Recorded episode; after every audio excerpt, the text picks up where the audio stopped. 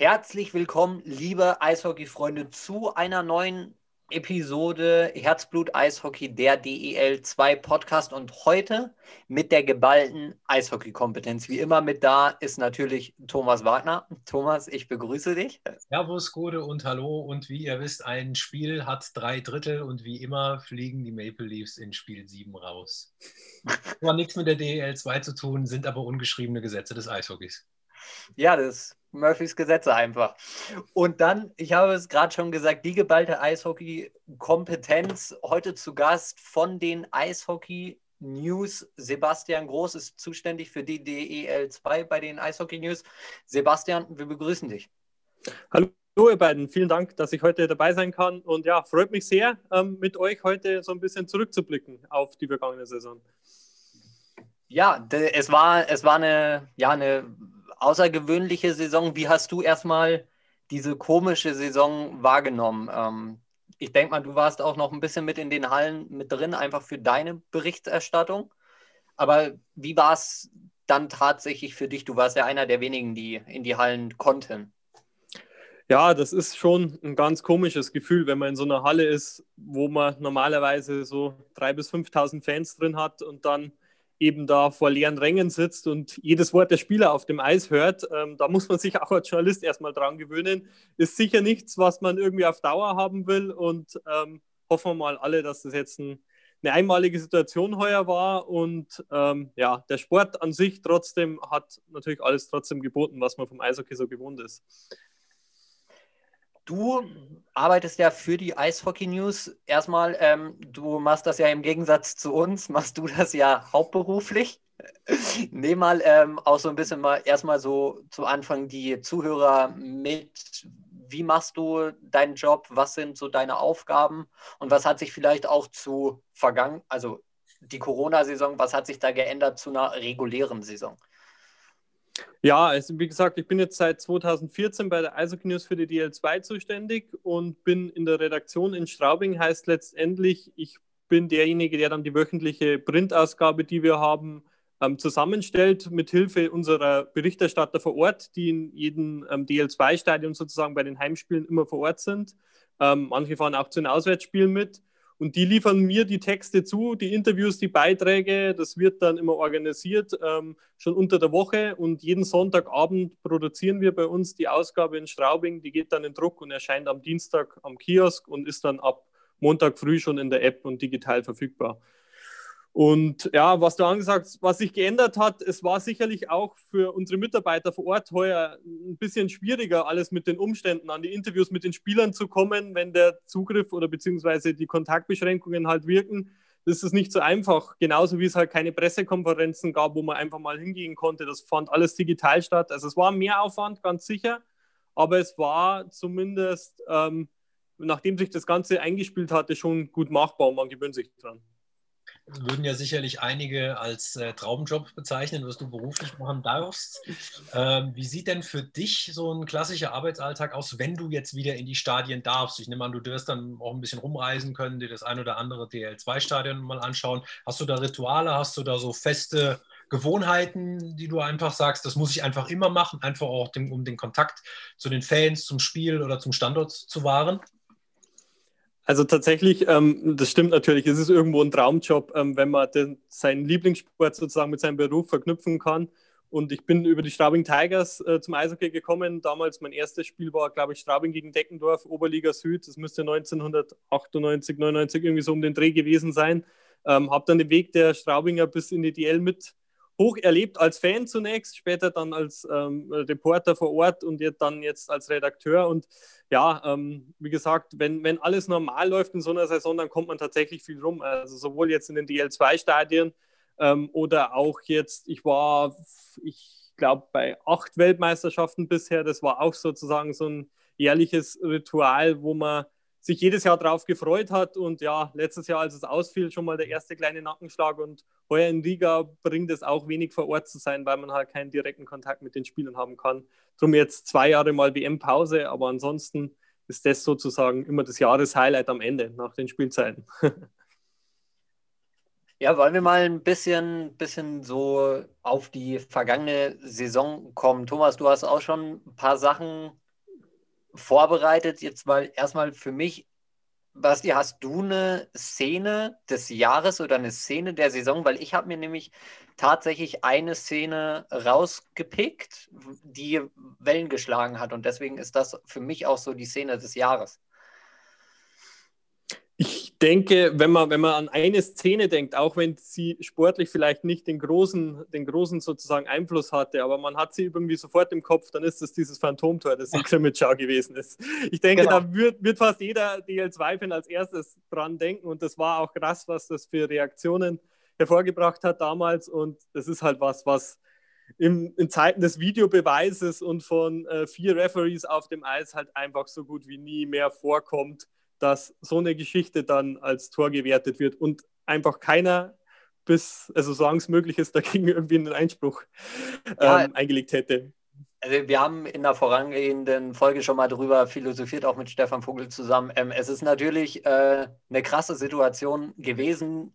Keiner hatte sich beschwert, es hat keiner reklamiert, kein Schiedsrichter, kein Offizieller, kein Spieler. Und dann ähm, hat das extreme Wellen geschlagen. Es haben ähm, Eishockey Portale aus Russland, aus Amerika, aus Kanada, die haben dieses Video ähm, geteilt und äh, repostet, das, was natürlich erstmal für die Sicht Weise oder für die Reichweite der DEL2 natürlich furios und großartig war, weil du einfach im Gespräch bist. Ähm, man lernt es in jeder Ausbildung, ähm, auch schlechte Publicity ist gute Publicity. Ähm, aber es war natürlich eine, ähm, eine mega krasse Situation und da hatten wir jetzt halt schon ähm, gerade off-Records mal angefangen zu sprechen, die Schiedsrichterleistungen. Wer die WM verfolgt hat, natürlich auch das Deutschland gegen Kasachstan-Spiel gesehen, wo, wo böse Zungen böse Sachen behaupten würden, die ich jetzt so hier nicht wiederholen werde. Aber ähm, wie zufrieden warst du denn so im Großen und Ganzen mit der Schiedsrichterleistung in der DEL 2 dieses Jahr? Ich denke, ähm, dass es im Großen und Ganzen tatsächlich ähm, sehr ruhiges Jahr war, was, was die Schiedsrichter-Reaktionen ähm, und Leistungen ähm, angeht. Und das ist ja meistens ein positives Zeichen, wenn man nicht allzu oft darüber sprechen muss. Und ich glaube auch insgesamt, dass die Entwicklung in die richtige Richtung geht. Und ähm, ich bin schon der Ansicht, dass vielleicht auch die Tatsache, dass keine Fans im Stadion waren, es den Schiedsrichtern ein bisschen leichter gemacht hat. Also das ist immer schwierig zu beurteilen und sicherlich eine Sache, die man, die man eventuell auch mit den Schiedsrichtern selbst mal ähm, sozusagen evaluieren müsste. Aber ich, ich denke, dass ähm, das schon ein Punkt ist, der, der so ein bisschen mehr den Fokus auf das eigentliche Spiel lenkt. Und ähm, insofern, alles in allem, würde ich sagen, kann man sehr zufrieden sein mit den Schiedsrichterleistungen in der abgelaufenen DL2-Saison. Tatsächlich muss ich sagen, dass äh, wir hatten das Thema ja auch schon aufgegriffen, keine, äh, keine äh, Zuschauer auf den Rängen äh, begünstigt äh, den, den, den Faktor, dass du sagst, du hast einfach weniger Strafzeiten in der regulären Saison gehabt. In den Playoffs ging schon ein bisschen anders ab, fand ich auch. Aber äh, generell gebe ich dir da schon recht. Also das trägt sicherlich dazu bei, dass du Emotionen nicht gleich ganz hochkochen möchtest. Aber weil der Felix die Schiedsrichterleistung bei der WM angesprochen hat, für mich ist dass, dass äh, wie soll ich sagen, die, die Leistung der, der Schiedsrichter in der DL2 eher als professioneller zu bezeichnen. Also ich würde jetzt nicht sagen, da pfeifen Landesliga-Cracks da bei der WM oder dergleichen, aber dass mir jetzt also jemand komplett aufgefallen ist in der DL2, auch gerade in den Playoffs, der so ein Spiel komplett verpfiffen hat, kann ich sagen, war eigentlich gar nicht so. Und da halte ich es wie Urs Meier, der gesagt hat, ein guter Schiri fällt einfach nicht auf. So, und das ist ja auch immer ein gutes Zeichen, wenn du nicht groß drüber schreiben oder berichten musst. Das ist, äh, das ist absolut wahr. Thomas, du hast jetzt vorher schon mal angesprochen, du hast dir noch ein paar, weil es wurde ja schon die Spieler des Jahres geehrt, Torhüter, ähm, aber deines Erachtens wurden ja ganz, ganz wichtige Awards vergessen. Ganz viele. Äh, bei, den, bei der Ehrung. Ähm, ja. Welche Awards waren das denn und wer hat die denn für dich gewonnen. Ja, gedoppelt haben wir äh, tatsächlich den, den du gerade schon angesprochen hast, also den Thomas Helmer Gedächtnis Award. Den hat Travis Iwonik bekommen für das Phantomohr, Phantomtor. Äh, ich habe noch ein paar weitere. Äh, ich schieße mal gerade ein paar welche los für das kreativste Möbelstück. Felix, wer könnte den gewonnen haben? Gib mal einen Tipp ab. Ja, ich weiß jetzt nicht, in welche Richtung das gehen soll, aber hat wahrscheinlich irgendwas mit der Spielerbank zu tun. Und dann Richtig. sind wir bei meinen, bei meinen Nachbarn aus Bad Tölz. Die kürzeste Bank der Liga, die Tölzer Löwen, bekommen den Pokal für das kreativste Möbelstück. Wie, wie bekannt äh, haben die Löwen mit, mit sehr, sehr wenig gerade Feldspielern äh, die Saison bestreiten müssen und das auch noch sehr gut gemacht, bis ihnen dann in den Playoffs vollends die, die Luft ausgegangen ist. Ähm, und dafür haben sie auf jeden Fall nochmal eine Auszeichnung verdient. Ich kann auch gleich den zweiten noch hinterher schießen. Da war ich mir unsicher, wer kriegt den. Und zwar den Dauerbrenner der Saison. Und zwar hatte ich da zwei Kandidaten in der Endauswahl. Eine wäre auch wieder Richtung Tölz. Das wäre Kollege Franz Repp gewesen, der hat ihn an mich bekommen. Äh, der Dauerbrenner des Jahres für mich René Schofs für über 1000 Spiele in Grün-Weiß-Blau. Das muss einfach mal honoriert werden. Man muss sich das ja mal äh, in Relation sehen. Wenn ein der NHL in Patrice Bergeron 1000 Spiele für, Bru für die äh, Bruins macht, dann hat er ja viel, viel mehr Spiele in der Saison dafür die Möglichkeit, sich da zu beweisen und als ja, Franchise-Spieler wirklich gesehen zu werden. Hier in der DEL 2 oder vorher ESBG hast du ja nur gut 50 in der regulären Saison. Und trotzdem nur für ein und dasselbe Team über 1000 Spieler auf dem Eis zu stehen. Also wenn es einen Award gäbe, René Schofs hätte ihn verdient. Ja, der, aber auf deine Gedanken, da muss auch, muss auch erstmal jemand. Ja, ich habe noch die Woche, verstehst du? Da hat man Zeit für sowas. Ach so. Ja. Kann er nicht verreisen. ja, das ist allerdings, allerdings wahr. Ähm, ja, womit machen wir weiter, Thomas? Oder Basti, was, was hast du zu der Saison noch so, zu den Sachen, die Thomas gerade erwähnt hat? Ähm, noch ja, zu sagen. Also, du hast noch mal einen ganz anderen Blick wie wir, glaube ich. Ja, wobei, also die Sachen von Thomas sind, da ist, die haben Hand und Fuß. Also ich denke mal, René Schofs, ähm, wenn es jemand verdient hat, dann er. Und ähm, wie hätte es schöner enden können für ihn mit in der Saison, als dann am Ende mit der, mit der Meisterschaft und mit dem sportlichen Aufstieg. Ähm, das ist ja dann sozusagen noch der Lohn obendrauf für den Dauerbrenner der Saison. Und ähm, klar, Maxi Franzrepp hätte es genauso so verdient. Man sagt ja immer in moderne Torhüter sollen nicht alle Spiele machen und die besten, die besten Teams sind die, die zwei gute haben. Und wenn dann einer sozusagen fast jede Minute oder jede Sekunde auf dem Eis steht und trotzdem die Mannschaft so erfolgreich ist, wie es die Tölzer heuer waren, dann ja, ähm, Respekt vor dem, was dort geleistet wurde. Und ja, auch wir bei der Eishockey News, wir haben eigentlich Woche für Woche damit gerechnet, dass irgendwann mal dieser Einbruch kommt bei mhm. den Löwen. Aber der wollte nicht kommen, egal wie viele verletzt waren, gesperrt oder was weiß ich. Ähm, egal wie der Gegner hieß, ähm, die waren immer da und ja, letztendlich war es dann in den Playoffs vielleicht ein bisschen zu viel des Guten und Ravensburg natürlich auch dann zu ihrer Bestform auf, ähm, aufgeschwungen, aber alles im Allen absolut verdiente Awards, Thomas.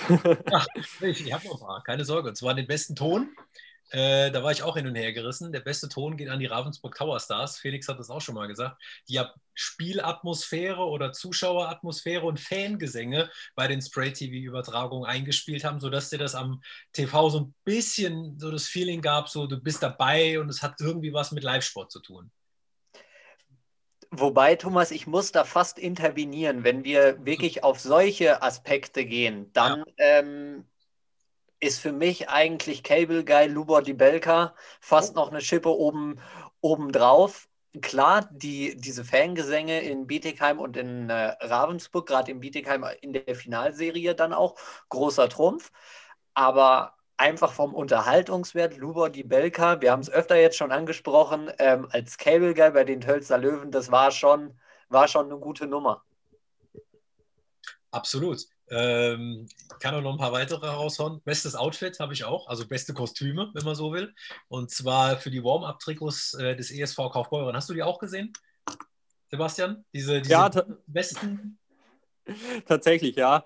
Ähm, insgesamt, ähm, was, was Trikots angeht, glaube ich, ist der ESVK schon auch jetzt ja. die letzte Zeit immer ganz vorne mit dabei. Muss man mal Lob aussprechen, klar.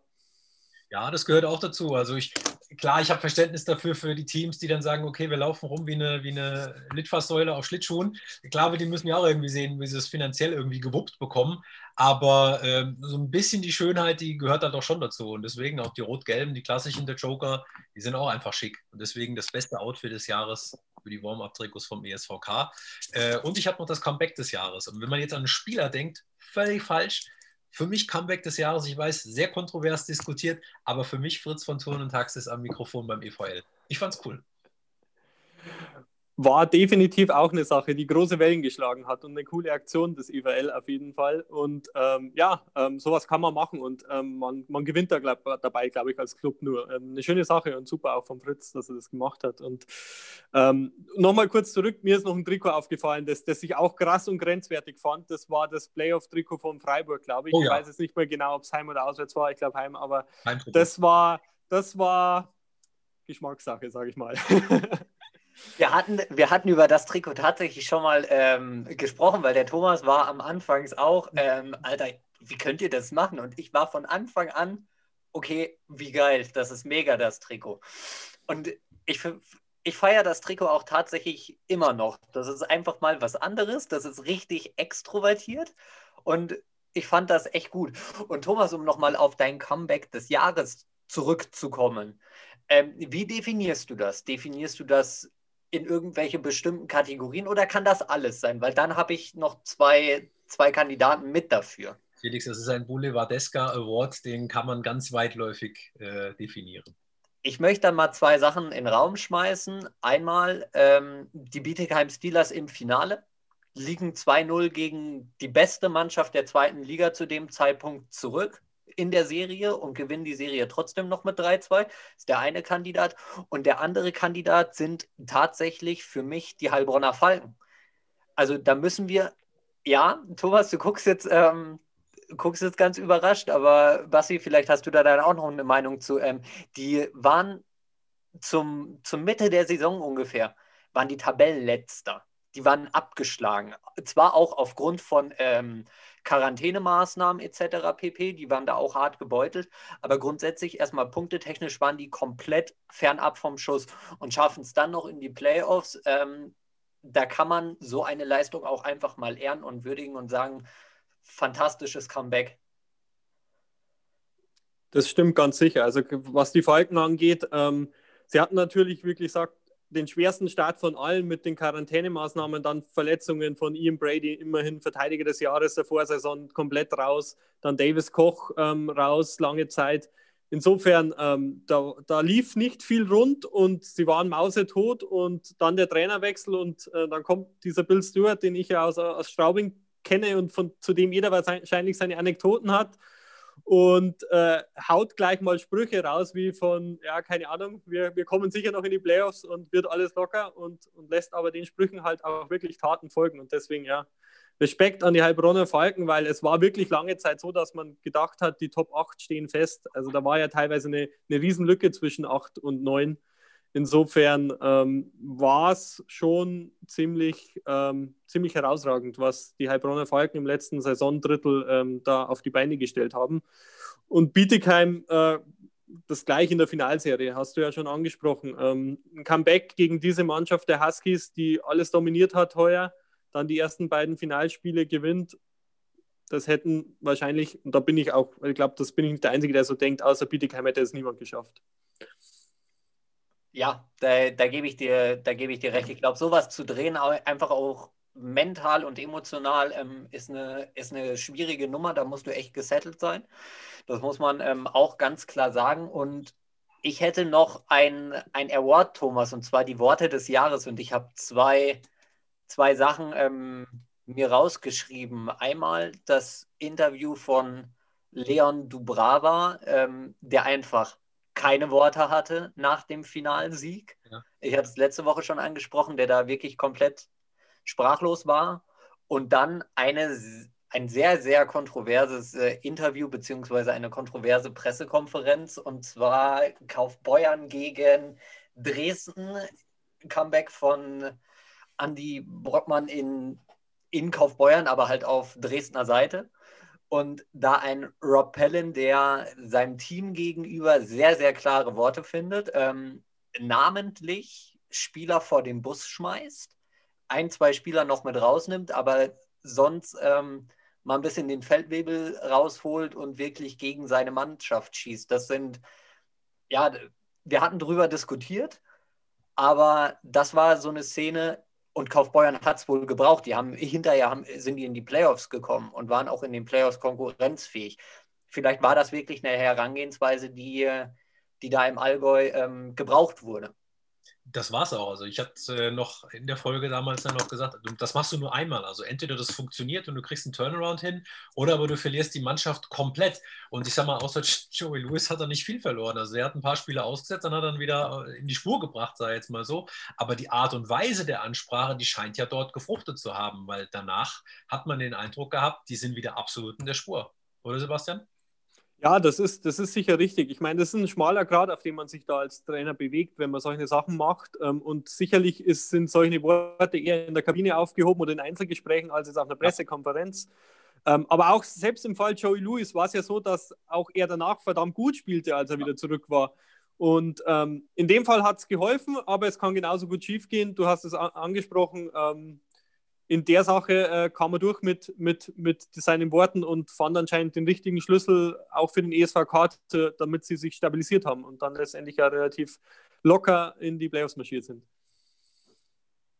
Sehr geschmeidig in die Playoffs marschiert, ja. Äh, ich habe noch zwei weitere Awards, wie ihr euch wahrscheinlich denken könnt. Das beste Bühnenbild, äh, das geht stellvertretend an die Fans der Kassel Huskies für das schöne große Stadtwappen. Jetzt könnte man sagen, ja, okay, ist Trostpreis, wenn sie schon nicht aufsteigen, dann kriegen sie wenigstens das, den Award dafür. Aber man muss einfach eintragen, äh, zu Beginn der Saison war es ja sehr trist, wenn du in die Hallen geschaut hast. Du hast angesprochen, Sebastian, es hört sich an wie beim äh, U9, U11 Eishockey oder irgendwas. Klar, du hörst einfach nur flitzende Pucks, aber du siehst im Prinzip einfach nur grauen Beton, wo sonst einfach grellbunte Farbe ist und, und lautes Geschrei und alles. Und nach und nach haben sich ja die Fans wirklich Mühe gemacht und haben die Kurven einfach verschönert mit Stadtwappen, mit Vereinswappen oder mit einer ja, geklebten Choreografie, die einfach da stand. Das sah dann einfach schon wieder mit äh, mehr Herzblut dann wirklich auch aus, sodass man sich auch wirklich hat sagen können, okay, ähm, man spielt nicht einfach nur fürs Bankkonto, sondern man spielt auch für den Verein und für die Fans. Also klar hört sich jetzt so platt an, aber letzten Endes ist es das ja auch. Das ist aber auch ein ganz wichtiger Punkt, glaube ich, für die Spieler. Also ich habe mit ein paar Spielern heuer gesprochen, die, die, und jeder sagte, man muss am Spieltag so ein bisschen eine Atmosphäre kreieren. Und wenn man das künstlich macht, egal, aber man braucht irgendwie das Feeling, dass man jetzt nicht hier zu einem Testspiel, Trainingsspiel oder weiß was ich, noch, noch schlimmer zu einer Trainingseinheit geht, sodass es halt wirklich um was geht. Und das schafft man nur durch solche Sachen. Und äh, da haben die Fans dann halt sich, waren kreativ an verschiedensten Standorten und haben sich da eingebracht zusammen mit den Clubs. Und ähm, das war, glaube ich, ganz wichtig auch. Ja, ich finde es auch, ähm, weil du jetzt die Fans angesprochen hast, ähm, das muss man auch sagen, das war für, für keinen jetzt eine leichte Saison, sei es jetzt halt für die Verantwortlichen, die finanziell gucken mussten, dass das Boot ähm, nicht komplett absäuft. Dann für die Spieler, für die es einfach eine Umstellung war. Ähm, du lebst ja schon so ein bisschen in deiner Blase, in, in Isolation. Du schaust, dass du deine Kontakte minimieren kannst, weil du natürlich nicht verantwortlich sein willst, ähm, dass das ganze Team in Quarantäne geht, aber halt auch für die Fans, die dürfen nicht in die Halle, sie wollen trotzdem irgendwie ihre, ihre Mannschaft unterstützen. Und dann sind da natürlich so Fanlager wie Kaufbeuern, die die Mannschaft nachts um weiß ich nicht, 2 Uhr nach dem Derby-Sieg gegen äh, Landshut, was heißt Derby-Sieg, aber nach dem Sieg gegen Landshut ähm, empfangen und da wirklich äh, vor der Arena einfach Halligalli machen und die Mannschaft zu Tode feiern. Und das war, glaube ich, dieses Jahr auch unheimlich wichtig, dass dennoch trotz der ganzen Situation die, die Fans hinter dem Verein stehen und hinter den Spielern stehen und da einfach auch so ein bisschen das, die Unterstützung signalisieren. So ist das. Und äh, was wäre so eine Saison den, ohne den Award für die beste Regie? Und wenn man jetzt an einen Trainer denkt, weit gefehlt, die beste Regie gehen dann alle Corona-Tester vor Ort, ohne die im Prinzip gar kein Spiel hätte stattfinden können. Und von vorne, äh, ohne die ganzen Logistikmaßnahmen hättest du ja auch null Spielplan planen können. Also ähm, da geht ja sonst gar nichts. Das heißt, äh, Stichwort Saisonabbruch, da gab es ja auch schon die abstrusesten äh, Gerüchte, warum, wieso, weshalb und was habe ich da noch alles gehört? Heilbronn ist ja so nah dran an Stuttgart, von wegen den Querdenkern und schießt mich tot. Eieieiei. Aber trotzdem, beste Regie für alle, die es möglich gemacht haben, dass die Spiele überhaupt so haben stattfinden können. Das ist schon eine Meisterleistung.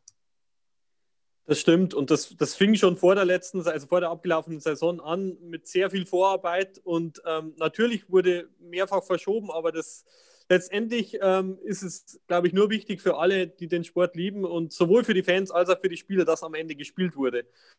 Und ähm, da steckte unglaublich viel Arbeit dahinter und auch der, der Abbruch der Hauptrunde am Schluss vor dem letzten Wochenende war letztendlich auch im Nachhinein betrachtet einfach nur die einzig richtige Entscheidung, um nicht vor der schönsten Jahreszeit und vor der erstmaligen Möglichkeit, den sportlichen Aufsteiger ähm, auszuspielen, da äh, irgendwo an die Wand zu laufen. Also insofern, das war absolut richtig.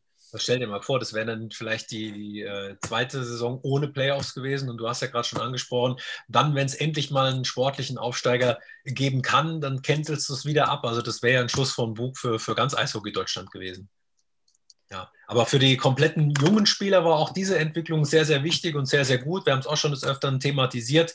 Ähm, auch dass die DL2 so gespielt hat, war für, für viele, die ja auch dementsprechend äh, DNL hätten spielen sollen, sicherlich ein großer Schritt nach vorne. Äh, ich habe einen Award noch rausgepickt, der beste Jungfuchs des Jahres. Man hätte jetzt ganz viele junge Spieler nehmen können, stellvertretend für alle die, deswegen habe ich auch den Namen Fuchs da reingebracht, liebe Lausitzer, für Bennett Rosmi. 17 Jahre und schon erste Reihe gespielt, jetzt äh, Vertrag in Berlin mit äh, Förderlizenz für Weißwasser. Das ist einfach Wahnsinn, was der Kerl in, in dem Alter schon, schon bringt. Also ich meine, es gibt offizielle Auszeichnungen von der DL2, das ist keine Konkurrenz dafür, sondern äh, für mich ist es einfach nur großartig zu sehen, ähm, was du in jungen Jahren schon alles leisten und erreichen kannst.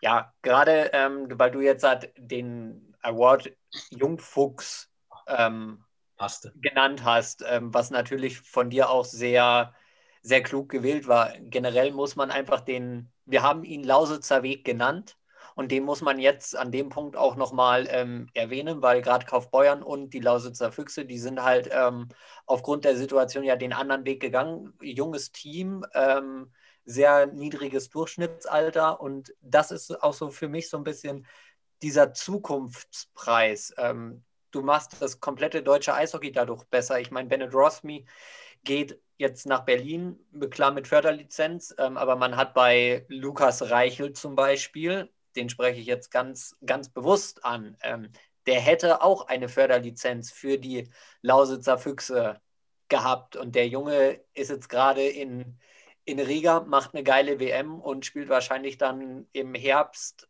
bei den Chicago Blackhawks oder beim Farmteam, aber zumindest in Nord Nordamerika, was man so hört. Deswegen glaube ich auch, dass dieser Schritt der Lausitzer und auch der Kaufbeurer goldrichtig war. Du kannst, du hast damit natürlich erstmal deinen Geldbeutel geschont und ähm, ja, hast das deutsche Eishockey besser gemacht. Oder Basti, hast du da eine ganz differenzierte Meinung? Nee, überhaupt nicht. Also es ist definitiv so, dass die letzte Saison, egal ob jetzt in DL2, auch in der Penny DL und in der Oberliga war es so, dass ähm, junge Spieler reinhüpfen konnten und in den allermeisten Fällen dieses Vertrauen zurückgezahlt haben. Und ich meine, du hast, du hast einige gerade angesprochen. Lukas Reichel spielt jetzt in Riga außerordentlich stark. Und wenn der Junge den Weg nicht in die NHL findet, dann, ja, keine Ahnung, dann muss noch irgendwas schief, groß schief laufen. Aber ich glaube, der, der ist vor ihm gepflastert schon. Und du hast Bennett Rosmi angesprochen, der sicherlich auch theoretisch sogar ein Kandidat für den Draft ist und der ähm, eine super erste Saison im Weißwasser gespielt hat und auch ähm, nur einer von vielen Jungen ist, die überzeugt haben. Was ich ganz besonders äh, interessant fand, war ja letztendlich auch die Sache mit den jungen Torhütern. Zum ja. Beispiel in Kaufbeuren, natürlich verletzungsbedingt, aber wer hätte das gedacht, dass man immer einen Jungen da aus Füssen holen kann, den reinstellen kann und absolut belohnt wird mit Leistungen, egal ob das jetzt bei Max Meyer oder mit, mit Hötzinger der Fall war. Und natürlich das krönende Ende dann um, letztendlich mit Bietigheim, dass sie mit Leon Dubrava im Tor ähm, die Playoffs bestreiten zum Großteil, also zum allergrößten Großteil und, und dann ein, eine Serie nach der anderen gewinnen und sportlich aufsteigen mit, mit einem 19-Jährigen. Das ist, das ist Wahnsinn und das ist was, was du im Prinzip, wenn du eine Mannschaft zusammenstellst, wo du sagst, das, mit der will ich sportlich aufsteigen, natürlich nie so planen kannst. Aber es ist schön, dass sich diese Stories ausgehen und ergeben. Ja, es war wirklich ähm, fantastisch. Und jetzt sprichst du Bennett Rossmi an. Ich bin wirklich mal gespannt, ob der jetzt im Draft schon weggeht oder ob die äh, meisten Clubs einfach noch ein Jahr warten, weil er dürfte ja, glaube ich, nächstes Jahr immer noch gedraft werden. Ähm, und wenn er jetzt vielleicht so eine Saison spielt, wie Lukas Reichel seine erste DEL-Saison gespielt hat, und das traue ich dem Jungen tatsächlich zu, der hat auch eine fantastische U18-WM gespielt dann ist das vielleicht bald ein Prospekt, was nach Amerika geht, der bei uns in der Liga ähm, ja, die ersten, die ersten Gehversuche, was heißt Gehversuche, der läuft schon gut, ähm, gemacht hat. Ja, das musst du, das musst du so schon sagen. Jetzt haben wir, jetzt sind wir gerade bei diesen Spieler, bei dieser Spielerstelle. Ähm, Basti, was sagst du denn zu diesen ganzen Transfers? Und ich spreche wirklich die, die Hülle und Fülle zu der Phase des Jahres an. Ähm, viele DEL2-Teams haben sehr, sehr viele Verträge schon bekannt gegeben und darunter halt auch hochkarätige Verträge. Ich denke da jetzt halt an Kaufbeuern mit Simon Schütz. Ich denke an Landshut mit Marco Pfleger, ähm, Blackie Schwarz und einfach so das komplette Konstrukt. Wie, wie siehst du das momentan? Weil das sind ja auch Spieler, die mit Sicherheit nicht, das klein, äh, nicht den kleinsten Etat fressen werden.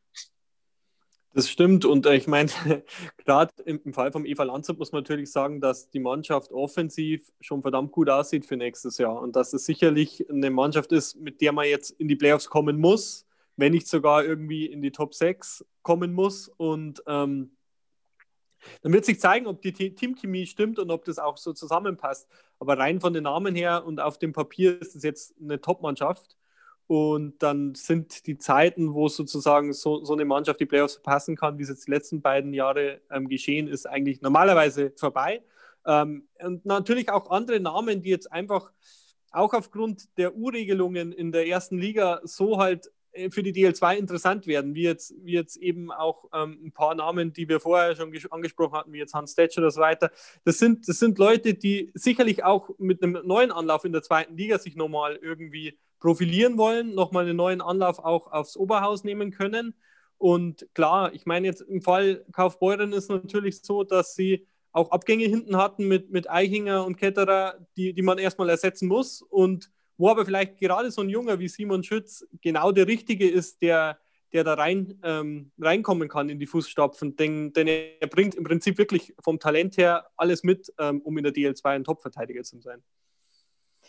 Denkst du denn, dass das wirklich Bestand haben wird, solche Kaliber an Spieler in die DEL 2 zu locken? Ich meine, das sind teilweise auch gestandene DEL-Spieler, nicht nur junge, sondern auch ähm, ja, im besten Eishockey-Alter, Ende 20, Anfang 30, die auch nochmal, ja, solide, solide Arbeit mit in den Kader reinbringen, dass das wirklich von Dauer ist oder dass das auch einfach so ein bisschen aufgrund dieser Corona-Situation geschuldet ist?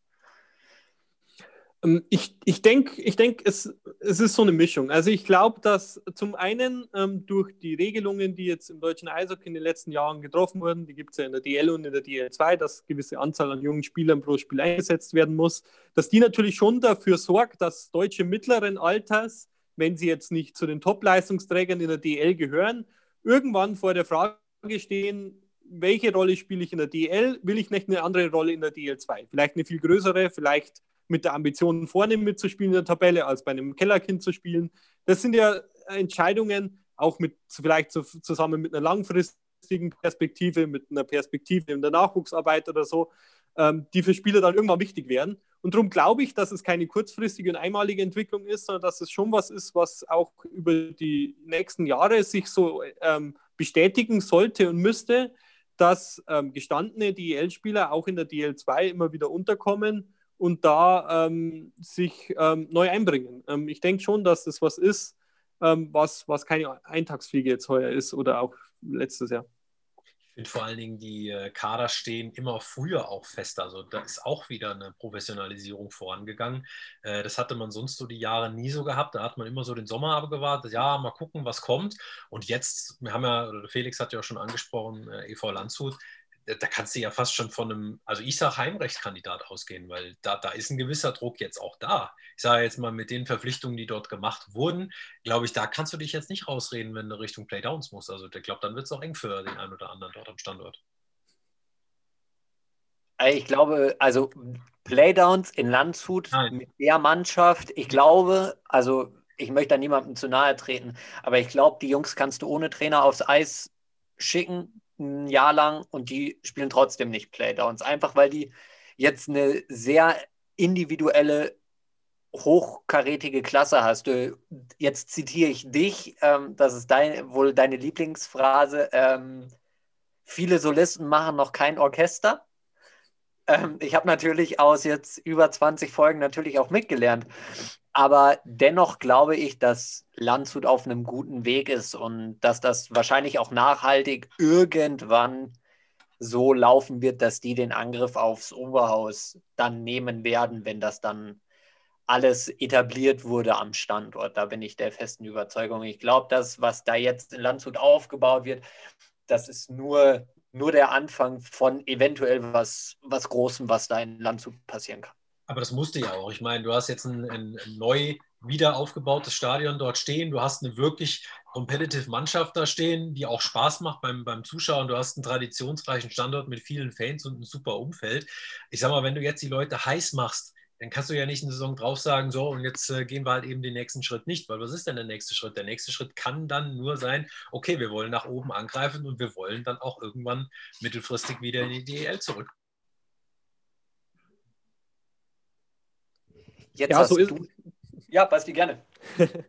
ja, so ist es. Ich denke, es ist, glaube ich, ganz wichtig, auch insgesamt für die Liga und für die DL2, dass ähm, dieses, dieses, dieses Dreigespann, das wir jetzt die letzten Jahre hatten mit Bietigheim, Kassel und Frankfurt, dass das ein bisschen ähm, auch mit Sicht auf die nächsten 15 Jahre ein bisschen verbreitert wird, dass wir mehr Mannschaften in der DL2 haben, die auch, was die ganze Infrastruktur und das Umfeld und den Club angeht, den Sprung in die DL auch ernsthaft in Angriff nehmen können. Und es gibt ein paar Kandidaten, die einfach nicht in Frage kommen und es gibt andere, die können an sich arbeiten, um dann in Frage zu kommen. Und das ist wichtig und Landshut ist sicher einer davon. Und wie du schon gesagt hast, das war jetzt der erste Schritt, vielleicht mal die Mannschaft schon mal so hinzustellen, in welche Richtung das gehen soll. Und wenn dann das Stadion letztendlich fertig ist, die Fans wieder zurück in der Halle, dann ist vielleicht wirklich nur eine Frage der Zeit, bis da der Anlauf genommen wird.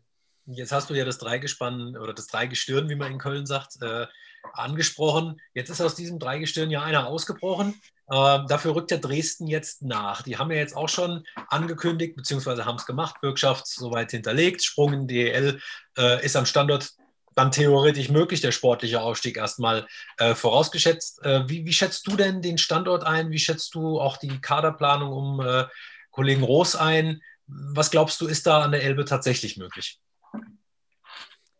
Ich denke, wenn man jetzt rein von außen betrachtet das Ganze sieht, ähm, dann merkt man natürlich schon, dass rein qualitativ der Kader noch bei weitem nicht auf dem Niveau ist, wie es jetzt zum Beispiel Kassel war oder Bietigheim war oder wie es Landshut nächste Saison zu sein scheint, auch nicht wie Ravensburg und so weiter.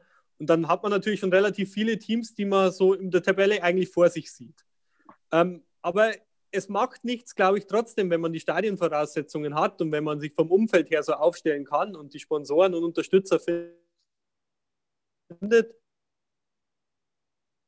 ähm, diesem Sport alles passieren kann. Und letztendlich zählt es dann ähm, in der Endrunde, die ja jedes Jahr wieder irgendwie seine, ihre eigenen Gesetze schreibt, das hat man heuer im Fall Kassel gesehen.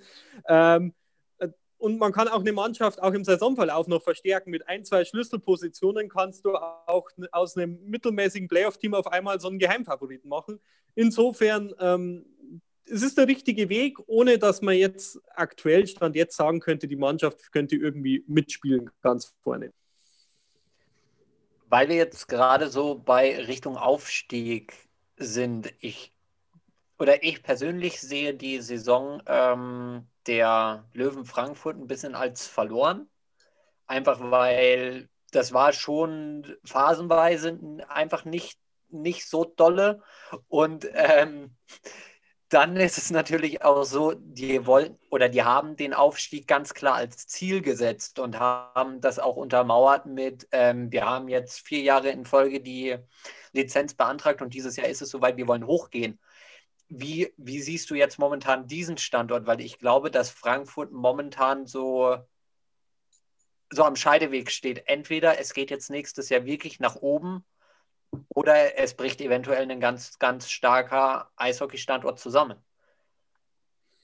Es ist sicherlich so, und da bist du wahrscheinlich nicht der Einzige, der dieses Jahr oder die Saison für Frankfurt als verloren bezeichnen würde. Das, das sind sicherlich auch einige bei den Löwen selbst, die das so sehen und das wissen sie auch. Und man muss sicherlich dazu sagen, mit der großen Halle und dem normalerweise größten Zuschauerschnitt in der DL2 waren sie natürlich das Team, das am stärksten betroffen war von den fehlenden Einnahmen durch die Ticketing-Erlöse und auch das, was am wenigsten Erlö äh, sozusagen Ausgleich bekommen haben im Vergleich zu anderen Teams ähm, durch, durch die Hilfspakete. Ähm, insofern bin ich voll und ganz bei dir. Ähm, es ist jetzt wirklich so eine Art Scheideweg und es ist eine verdammt schwierige Aufgabe, ein Team zu formen, das äh, ernsthaft den Sprung in die erste Liga antreten kann. Meiner Meinung nach war dieses Team letzte Saison nicht, ähm, nicht auf dem Eis. Also unabhängig davon, dass sie unglaublich viel Verletzungspech hatten und dass letztendlich auch mit Adam Mitchell war über weite Strecken einer der wichtigsten Spieler ausgefallen. Also absolut der wichtigste Spieler, kann man eigentlich sagen, weil so das, das Herz der Mannschaft der Löwen ist. Und ähm, natürlich auch Max Faber ewig gefehlt hat, Stephen McAuley am Anfang der Saison raus war. Ähm, das war natürlich irgendwie von Anfang bis zum Ende nicht die Saison der Löwen, das muss man ganz einfach sagen. Trotz allem glaube ich, es waren auch ähm, rein, was die Mannschaftszusammenstellung angeht und die Verpflichtungen vor der letzten Saison, ein, zwei Entscheidungen oder auch drei dabei, die man anders hätte treffen müssen, wenn man eine ernsthafte Konkurrenz um den Aufstieg hätte sein wollen. Du meinst aber jetzt nicht die Doppelfunktion von Franz David Fritzmeier? Ähm, letztendlich hat sich die ja erst ergeben unter der Saison nach, nach der Trennung von Oli Salo. Ich glaube, da war es ehrlich gesagt schon zu spät. Ich habe mich jetzt tatsächlich auf, auf die Jungs auf dem Eis konzentriert. Ähm, das, das, ist, das ist eher der Punkt, wo ich mir denke, ähm, man geht ein gewisses Risiko ein mit einer Kolberg-Verpflichtung, man geht auch ein gewisses Risiko ein mit der Verpflichtung von Mitriev. Man weiß, dass Kyle Sonnenberg kein Offensivverteidiger ist. Und das sind halt Punkte, wo mir dann die Frage bleibt, hat, haben da nicht Bietigheim und, und, und Kassel da mit den Schlüsselpositionen vielleicht ein bisschen was mehr richtig gemacht? Ja, wie Otto Rehage schon gesagt hat, äh, wer gewinnt, hat immer recht. Der muss jetzt auch noch kommen zum Schluss. Äh, ich habe aber auch noch mir äh, notiert, weil wir haben ja jetzt von vielen Neulingen auch gesprochen. Äh, jetzt gibt es ja einen sportlichen Aufsteiger aus der Oberliga in die DEL 2. Die wirtschaftliche Voraussetzungen, die wollen wir jetzt erstmal gar nicht bewerten. Äh, was ich aber hier schon als äh, meinen Top der Woche, den haue ich jetzt einfach mal hier rein, bezeichne, ist ein Post aus deren Instagram-Account. Und zwar gab es dann einen Countdown 127 Tage bis zur DL2 äh, und wir besetzen unsere zweite Kontingentstelle für unseren DL2-Kader mit Brad Thompson. Jetzt ist nicht der Brad Thompson mein Top der Woche, sondern einfach nur die Überzeugung, jawohl, wir schaffen das und wir haben es jetzt zumindest sportlich auch geschafft. Äh, das finde ich auch erstmal großartig, dass so ein Standort sich da ja, kompetent zeigt und sagt, wir sind jetzt da, wir wollen jetzt auch äh, und vor allen Dingen neue Teams für die Liga finde ich großartig. Wie schätzt du denn das Potenzial von dem Standort an sich ein? Vorausgesetzt, die schaffen alles mit, mit der Kohle und das geht alles glatt. Ich denke, äh, wer, wer die selber Wölfe kennt und in der Oberliga Süd so ein bisschen verfolgt hat, da, da kann eine große Begeisterung entstehen. Ähm, da, da ist teilweise ähm, ja, sozusagen die Hütte voll, wenn, wenn da die Derbys in der ja. Oberliga Süd waren. Und ähm, auch in der DL2 gibt es ja äh, schönerweise ein paar Konkurrenten da in der, in der direkten Umgebung, sagen wir jetzt mal, in dem Eck mit Bayreuth, mit Grimmitschau. Und ähm, es ist auf jeden Fall so, dass ähm, das ein Standard ist, der sich auch durch die, denke ich, recht konsequente Arbeit die letzten Jahre und ähm, in, der, in der Oberliga mal verdient hat, jetzt die Chance zu bekommen. Und ähm, die Überzeugung, die du schon angesprochen hast, ich, ich denke, die ist auch ganz wichtig, dass man die als Standard verkörpern muss. Denn nur so kannst du sowohl in die Gespräche mit den nötigen Sponsoren und Partnern reingehen, als auch insgesamt diese Herausforderung, ähm, die das für so einen kleinen Standard auf jeden Fall mit sich bringt, ähm, das Ganze auf die L2-Niveau zu heben, äh, angehen, wenn du das mit voller Überzeugung, mit Mut machst. Und insofern ähm, freue ich mich drauf oder würde mich auf jeden Fall freuen, wenn es auch alles andere klappt und wir die selber Wölfe nächstes Jahr in der DL2 begrüßen dürfen. Jetzt siehst du natürlich die Liga und die Spiele. Wir sehen es ja eher so aus Fansicht, haben auch ähm, oft eine Fanbrille auf. Ähm, du hast eher so die professionelle Brille auf, einfach als Redakteur. Gibt es für dich dieses Jahr so eine Überraschung, wo du, sei es jetzt ein Spieler, eine Mannschaft, was auch immer, wo du gesagt hast, okay, damit habe ich nicht gerechnet, egal ob jetzt positiv oder negativ?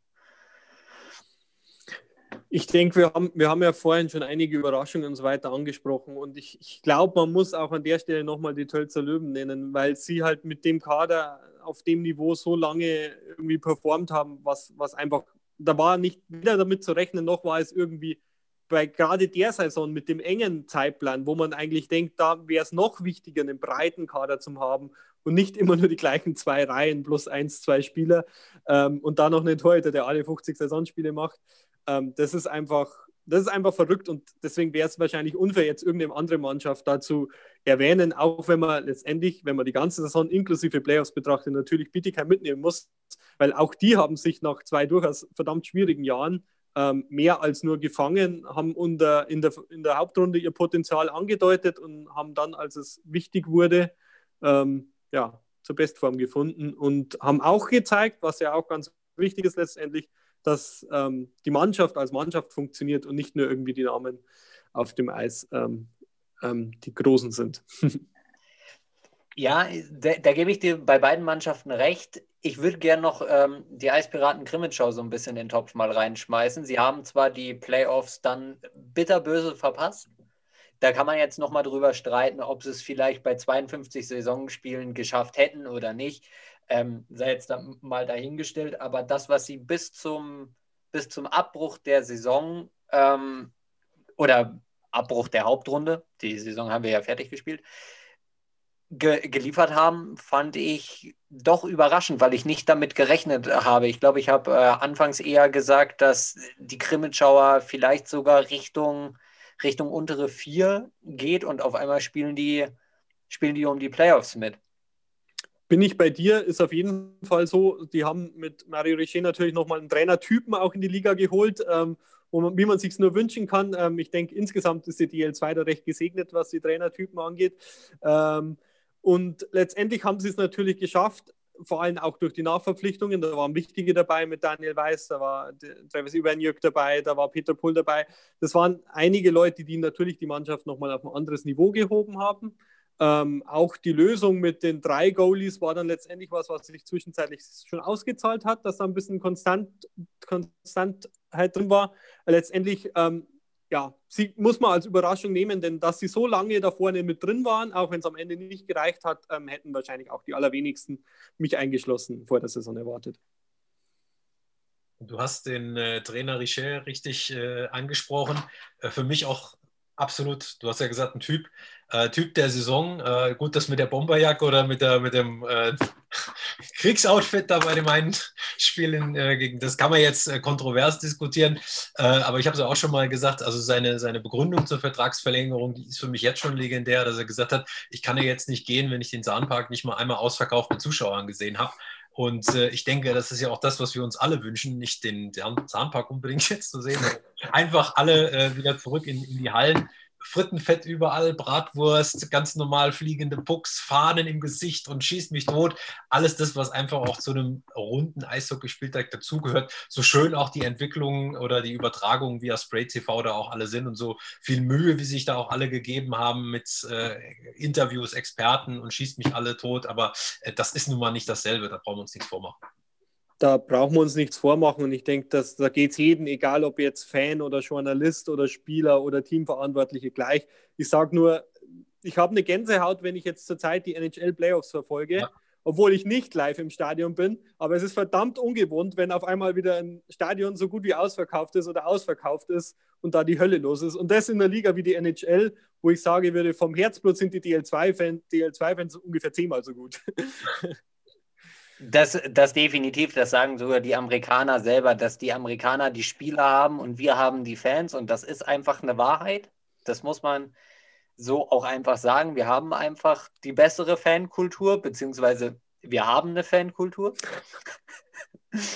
ähm, ich weiß nicht, habt, habt ihr noch was, weil sonst würde ich tatsächlich nochmal ähm, auf unsere Nationalhelden zu sprechen kommen, die gerade ähm, in Riga eine gute Leistung machen. Dann schieß los. Ja, also wir zeichnen auf Dienstagabend. Jetzt haben wir es 10 vor 9. Zwei Drittel gegen Lettland sind gespielt. Deutschland führt mit 2 zu 1. Ähm, wir können mit einem Unentschieden nach 60 Minuten können wir ins Viertelfinale kommen. Und Basti, was, was ist so dein Gefühl, wie, wie weit kann es tatsächlich für diese Nationalmannschaft gehen? Wenn wir heute den Viertelfinaleinzug klar machen können? Ehrlich gesagt ähm, ist es so, dass bei dieser WM jetzt heuer, wo viele Top-Nationen nicht auf ihre größten NHL-Stars bauen können, du, sobald du in dieser K.O.-Phase bist, alles erreichen kannst. Das ist Das ist wirklich so. Das gilt aber nicht nur für das deutsche Team, sondern für alle anderen Teams auch mit den möglicherweise kleineren Namen. Ähm, man hat es heuer bei der WM mehrfach oder dutzendfach schon gesehen, dass der Außenseiter an, in einem Spiel den Favoriten schlagen kann. Es geht nicht um eine Playoff-Serie, es geht um ein Spiel. Und im Prinzip, man hat es damals bei Olympia 2018 gesehen, solche K.O.-Spiele liegen kampfstarken Teams und ähm, ich denke, dass da vieles möglich ist. Ähm, und deswegen, wenn der Viertelfinaleinzug jetzt klappt, dann ähm, ja, Vollgas am Donnerstag. ich, bin, ich bin wirklich gespannt. Ähm, Gerade nach diesem Sieg gegen Kanada war ich der Meinung, es hat sich in Deutschland wirklich wieder so, jeder, der so einen Funken für Eishockey übrig hatte, es hat sich eine Euphorie entwickelt, einfach weil du die Mutter Eishockey geschlagen hast. Dann kam der Dämpfer gegen Kasachstan, der vielleicht auch schiedsrichtermäßig vielleicht ein bisschen unglücklich war. Ähm, und jetzt bist du gezwungen, ähm, wieder, wieder zu liefern. Und das macht die Nationalmannschaft gerade ganz, ganz gut. Ein schönes Tor jetzt gerade im ersten Drittel von JJ Peterka. Ähm, ja, glaubst du wirklich, dass es zu sowas wie, wie 2018, was natürlich für Eishockey Deutschland phänomenal war, dass wir da dieses Jahr zustande sind, ob die Mannschaft genauso gut ist, wenn nicht sogar besser wie bei Olympia? Ich denke ich denk jetzt, dass die, die, die Konkurrenz schon noch ein bisschen besser ist als bei Olympia. Also das, das klingt jetzt vielleicht ein bisschen übertrieben, aber es ist tatsächlich so, dass ähm, gewisse Teams wie jetzt die Russen heuer oder, oder auch die US-Amerikaner schon, schon noch mehr an individueller Klasse ähm, da mitbringen können. Ähm, aber letztendlich ähm, ist, ist die Mannschaft zu sowas entstanden, weil ich glaube, du brauchst auch in diesen Viertelfinalspielen ähm, nicht unbedingt diese Topstars wie Leon Dreiseitel oder Tim Stützle, die mal vielleicht ein Spiel im Alleingang entscheiden können. In diesen Spielen zählt einfach die Mannschaftsleistung als sich. Und wichtig ist, es ist witzig, weil ich die Woche erst am Sonntag für die Ausgabe einen Kommentar darüber geschrieben habe und du hast jetzt die Euphorie gegen Kanada nach dem Sieg angesprochen. Wichtig ist letztendlich für die mittelfristige Entwicklung vom deutschen Eishockey. Ähm, und wenn man wirklich ein Medaillenkandidat werden will, was man sich ja auf die Fahnen schreibt, ähm, dass man diese Siege gegen so Teams wie Kanada, die sicherlich mit einer B-Mannschaft angereist sind, muss man ehrlicherweise zugeben, die hatten schon deutlich bessere Mannschaften bei Weltmeisterschaften, ähm, dass es wichtig ist, dass die Fans die Euphorie gerne mitnehmen und das feiern, du als Spieler aber danach nicht abhebst. Und das war neben der Schiedsrichtersache definitiv das Problem gegen Kasachstan. Und das wissen die Spieler auch selbst und das hat auch Toni Söderholm deutlich gesagt. Und du musst eben jetzt irgendwann auf, diese, auf dieses Level kommen, wo du sagst, als deutsche Mannschaft, wenn ich mal Finnland oder Kanada oder die USA schlage, dann ist das eine Überraschung, dann war das cool. Aber übermorgen wartet Kasachstan oder Lettland oder Italien oder Österreich und ich muss den gleichen Einsatz wiederbringen. Und erst wenn du auf dem Niveau bist, musst du nicht mehr ums Viertelfinale zittern, so wie es jetzt heute in dem letzten Spiel sozusagen bei der WM wieder gekommen ist.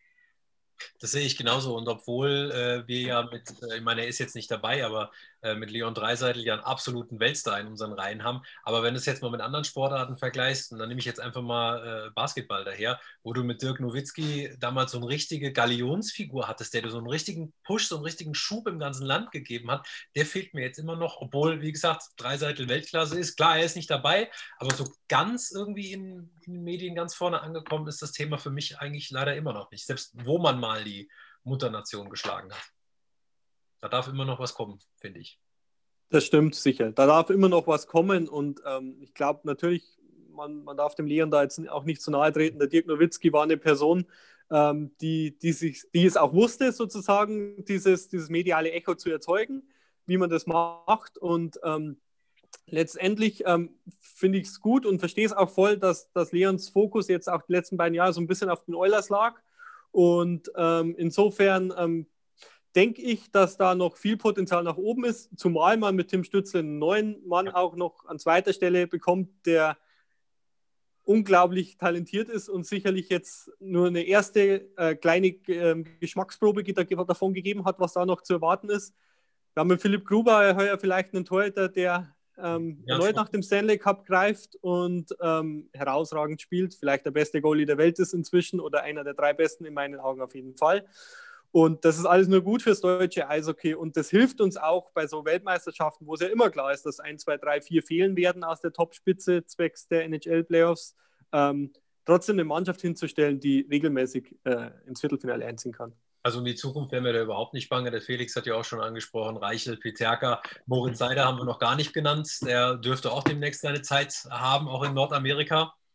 Er hebt schon die Hand, der Felix. Ja, weil ich weiß nicht, das war ja auch so, so ein bisschen mein, äh, mein erster Schritt so in diese Podcast, äh, Insta-Live etc. pp. Da war ja Moritz Seider mein erster Gast. Absolut. Und ähm, ich habe mich ja auch äh, off-Records mit ihm davor unterhalten, einfach um so ein Feeling zu bekommen. Und ich hatte da schon den Eindruck, okay, der Typ ist einfach mal fünf Jahre jünger wie ich, ähm, ist aber halt einfach trotzdem mindestens genauso reif wie ich und dachte mir, jetzt noch ein, zwei Jahre ähm, und du, du wirst ein großer. Ja, jetzt ist er nach Schweden gegangen, was hier in Deutschland einfach nicht die mediale Präsenz hast. Du bekommst aus Schweden wenig mit, du bekommst immer mal so, ein, so einen kleinen Bericht, aber so Videoausschnitte halt sehr, sehr wenig. So, und jetzt siehst du den, den Typen bei, bei der WM gegen Kanada und ähm, geht da gestandene NHL-Spieler, sei es jetzt Adam Henrique oder auch ähm, Bunting an und zeigt, hey Alter, das ist unser Tor und hier habe ich das Sagen und du schaust, dass du Land gewinnst. Und das mit, mit dem Alter, was Moritz Seider einfach hat. Ich meine, der ist, der ist Anfang 20 und stellt sich dahin wie ein Corbinian Holzer und weiß ganz genau, was er zu tun hat und bringt auch die, die Physis mit. Der hat für mich wirklich jetzt in dem Jahr in Schweden einen unfassbaren Schritt gemacht und ihr hattet das jetzt beide angesprochen, auf einer einen Seite Leon Dreiseitel, auf der anderen Seite Tim Stützle und ich schmeiß Mo Seider jetzt auch wirklich noch mit in, den Raum mit rein. Ähm, das sind für mich momentan mit die, mit die Aushängeschilder des deutschen Eishockeys, weil da einfach ein unheimlicher Progress drin war. Da wird immer mehr kommen, sei es jetzt von Leon oder von Tim oder auch von, ähm, von Mo. Deswegen Eishockey Deutschland ist auf einem verdammt guten Weg. Ja, und dann stimme ich dir voll zu, was, was, was Seider angeht, ähm, weil ich, ich habe ihn kennenlernen dürfen bei der WM vor zwei Jahren, bei der letzten in der Slowakei, ähm, wo er international wirklich noch ein No-Name war. Und wie du schon gesagt hast, äh, schaut aus wie ein Teenager, damals noch mehr als heute und ist aber so weit in seiner äh, im Ganzen drumherum, in seiner Professionalität, in seiner Vorbereitung auf die Spiele, auch in seiner Reflexion zu seinem eigenen Spiel und zum Spiel der Mannschaft, ähm, ist er, war er damals schon weiter als ja, fast jeder andere. Insofern, ähm, er hat es absolut verdient, da in einer Reihe mit den anderen genannt zu werden. Jetzt haben wir schon ähm, wieder eine gute Stunde fast rum. Ähm, habt ihr beide noch was zu sagen? Oder wollen wir den Deckel, nein, wollen wir noch nicht. Basti, wann kommt die neue Eishockey-News? Weil tatsächlich, ich frage das jetzt nicht nur, um Werbung zu machen, sondern tatsächlich, weil bei mir hier, klar, ich bin nicht weit von Bad Hölz entfernt. Ähm, ich wohne aber doch so weit weg, dass die Eishockey-News bei mir ähm, du nicht an jedem Kiosk kriegst. Deswegen habe ich mir jetzt schon einen Kiosk rausgesucht, wo ich sie ganz safe kriege wann bekomme ich denn die neue Ausgabe? Also in aller, in aller Regel, wenn nicht irgendein Feiertag dazwischen kommt, ist die neue Ausgabe immer jeden Dienstag am Kiosk erhältlich und ähm, kann auch natürlich bei uns schon im Shop vorab bestellt werden. Wir produzieren immer sonntags, ähm, bis sie dann über die Post rausgeht, ist es dann immer dienstags. Und wir haben jetzt tatsächlich auch das Rückblick-Sonderheft am Markt ab morgen, meines Wissens. Äh, morgen ist der 2. Juni, genau. Ähm, dann ähm, ist unser Rückblick-Sonderheft, wo man dann nochmal auf alle Spielzeiten im deutschen Eishockey, DL, DL2 und die Oberliga zurückblicken kann. Und dann ist auch für uns ein schönerweise, Gott sei Dank, verdammt kurze Sommerpause, ähm, in Anführungszeichen, was das Eishockey angeht. Aber uns gibt es natürlich trotzdem wöchentlich. Wir werden dann über alle Wechsel berichten. Jetzt natürlich noch über die WM die nächsten zwei Wochen, danach über die NHL Playoffs, Stanley Cup Champion und bis wir schauen, geht es dann schon wieder los. und Stichwort wöchentlich und Stichwort Sommer. Felix, uns gibt es ja in der Sommerpause jetzt alle 14 Tage. Genau. Die nächste Episode, auch da wird ein kleiner, wird es eine kleine Änderung geben, einfach aufgrund der Thematik. Ähm, gibt es nicht in zwei Wochen dienstags, sondern in zwei Wochen Mittwochs. Das heißt, am 16. Juni gibt es die nächste Folge Herzblut Eishockey. Und wir werden uns dann mit einem akut aktuellen Thema beschäftigen. Ähm, aber mehr sagen wir noch gar nicht, Thomas. Ja? Nee, wer die Folge genau gehört hat, der hat es vielleicht schon ein bisschen rausgehört. Wir werden aber nicht spoilern, sondern ihr dürft gespannt sein, was es dann morgen in 14 Tagen gibt. Und in dem Sinne, Felix und vor allen Dingen lieber Sebastian, machen wir für heute einen Deckel drauf. Genau. Wir haben noch 13 Minuten, ähm, oh. drittes Drittel. Oh, da müssen wir jetzt rüberzappen. Und dann, genau. genau. Zurück vor den TV. Danke euch. Hat super Spaß gemacht. Ja. Vielen, vielen Dank. Dann bis in 14 Tagen. Bis Servus. in 14 Tagen. Ciao.